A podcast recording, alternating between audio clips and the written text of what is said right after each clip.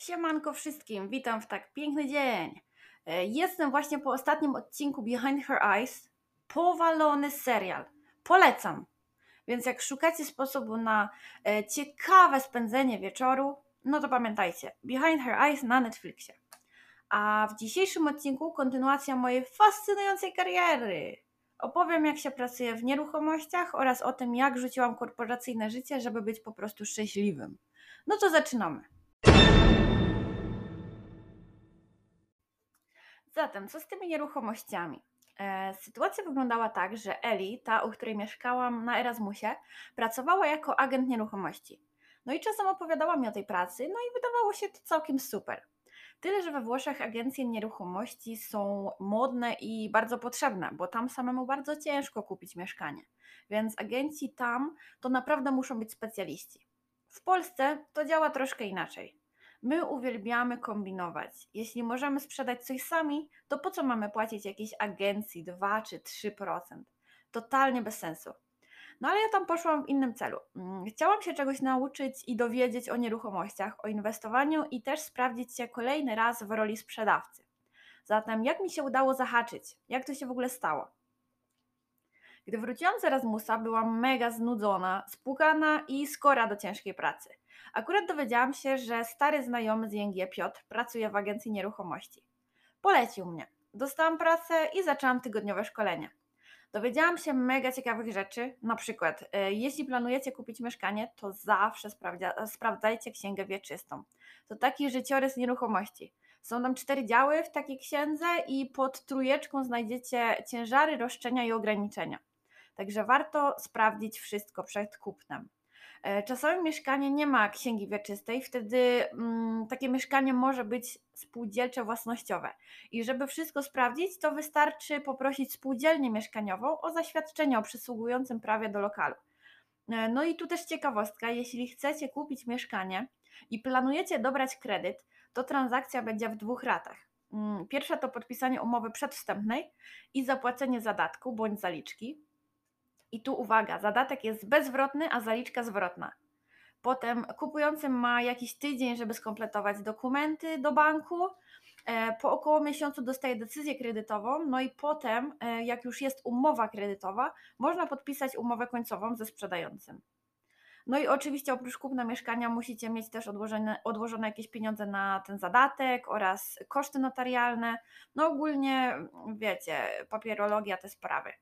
Mm. No i jeszcze takie dwie ciekawostki, które naprawdę mogą się Wam przydać.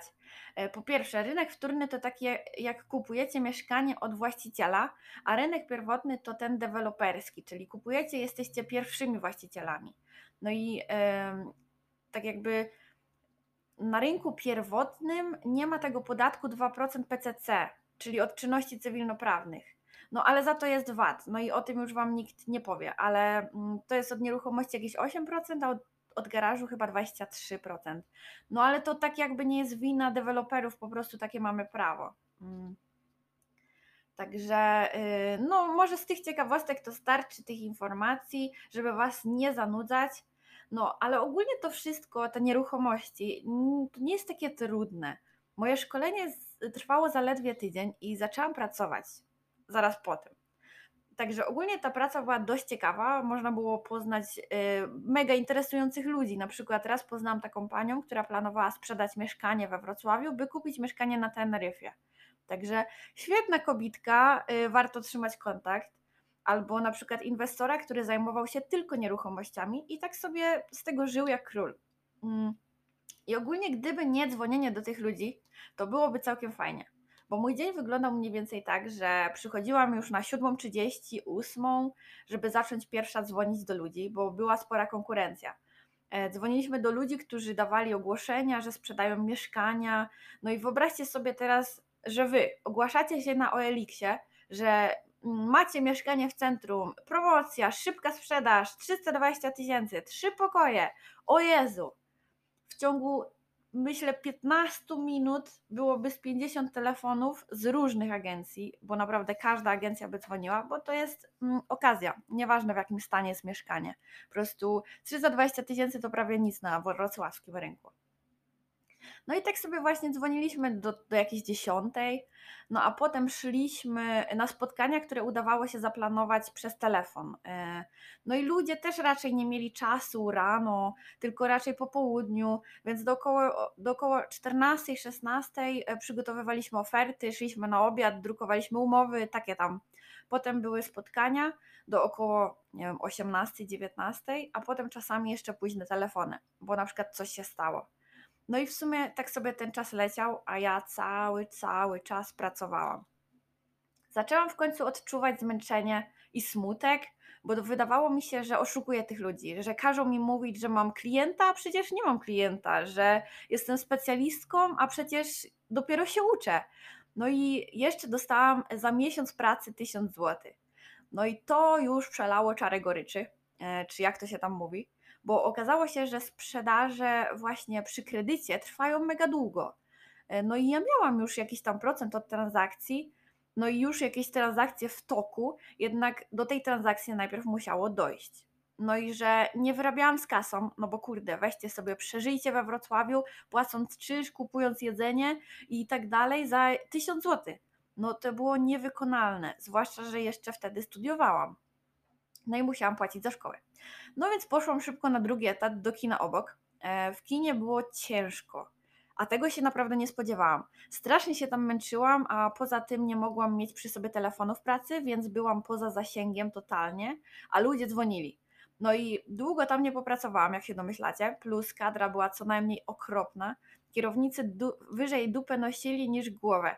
Tak mi się przynajmniej wydawało. Mm, no także coś tam sobie dorobiłam, ale nagle sprzedaże zaczęły yy, tak jakby iść, więc mogłam zrezygnować.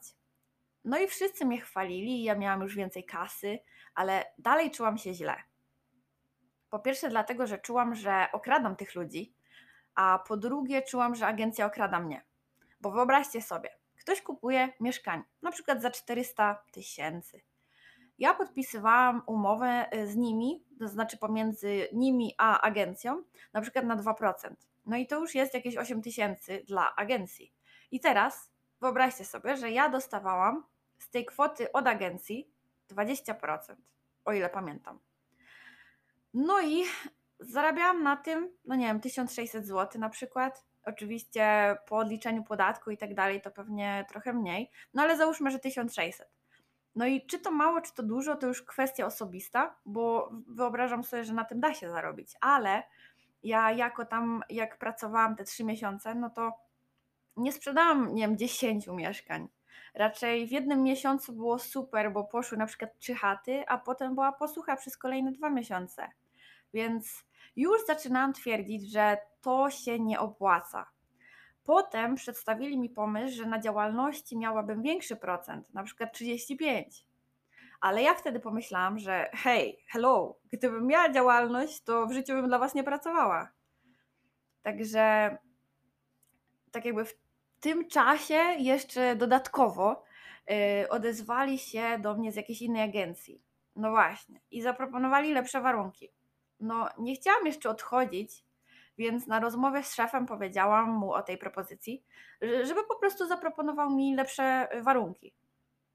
No niestety zachował się jak debil i zrozumiałam z tej rozmowy tylko tyle, że powinniśmy wszyscy mu dziękować za to, że żyjemy.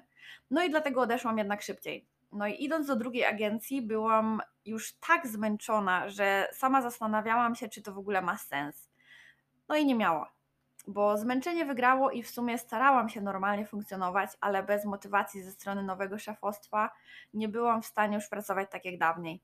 Więc rozstaliśmy się chyba już po miesiącu i wtedy, mm, jak pewnego dnia sobie odpoczywałam w swojej piwnicy, aha, no tak, bo wtedy jeszcze mieszkałam w piwnicy, żeby było taniej, sprzedając nieruchomości. Także to było dosyć śmieszne. No i tak sobie leżałam w tych moich ciemno ciemnościach i nagle patrzę. Patrzę, patrzę, a na necie jest ogłoszenie, że szukają lektora z angielskiego. A ja byłam wtedy po Erasmusie na studiach językowych, więc pewność siebie i język level milion. Więc zgłosiłam się. No i w sumie kilka dni później zaczęłam już pracować. No i pracowałam 3-4 godziny dziennie, a zarabiałam troszkę więcej niż w nieruchomościach. No i powoli kończyłam sobie studia, pisałam sobie pracę licencjacką, no i przy tym świetnie się bawiłam. Plus miałam w większości super uczniów, dostawałam prezenty na święta, urodziny, no i tak dalej. Także mega. No i wtedy zrozumiałam, że w życiu nie trzeba pracować ciężko, wystarczy pracować mądrze. I że gdyby to tak działało, że ciężka praca zrobi z ciebie milionera, to wszyscy w, kork- w korpo byliby już bogaci. No a tak nie jest. Jedynie ten, dla kogo pracujemy, się wzbogaca, a my to w sumie na etacie tylko tracimy, bo im więcej mamy na umowie, to tym więcej zabierają nam w podatkach od tego. Także większość ludzi zna tylko ten, te jedno rozwiązanie. Ciężko pracuj, oszczędzaj, pożyczaj. No i przez taki wyścig szczurów nie zauważają oni pojawiających się nagle szansy życiowej na to, by po prostu być szczęśliwym i niezależnym. A szczęście, jak i pieniądze, trzeba sobie po prostu stworzyć.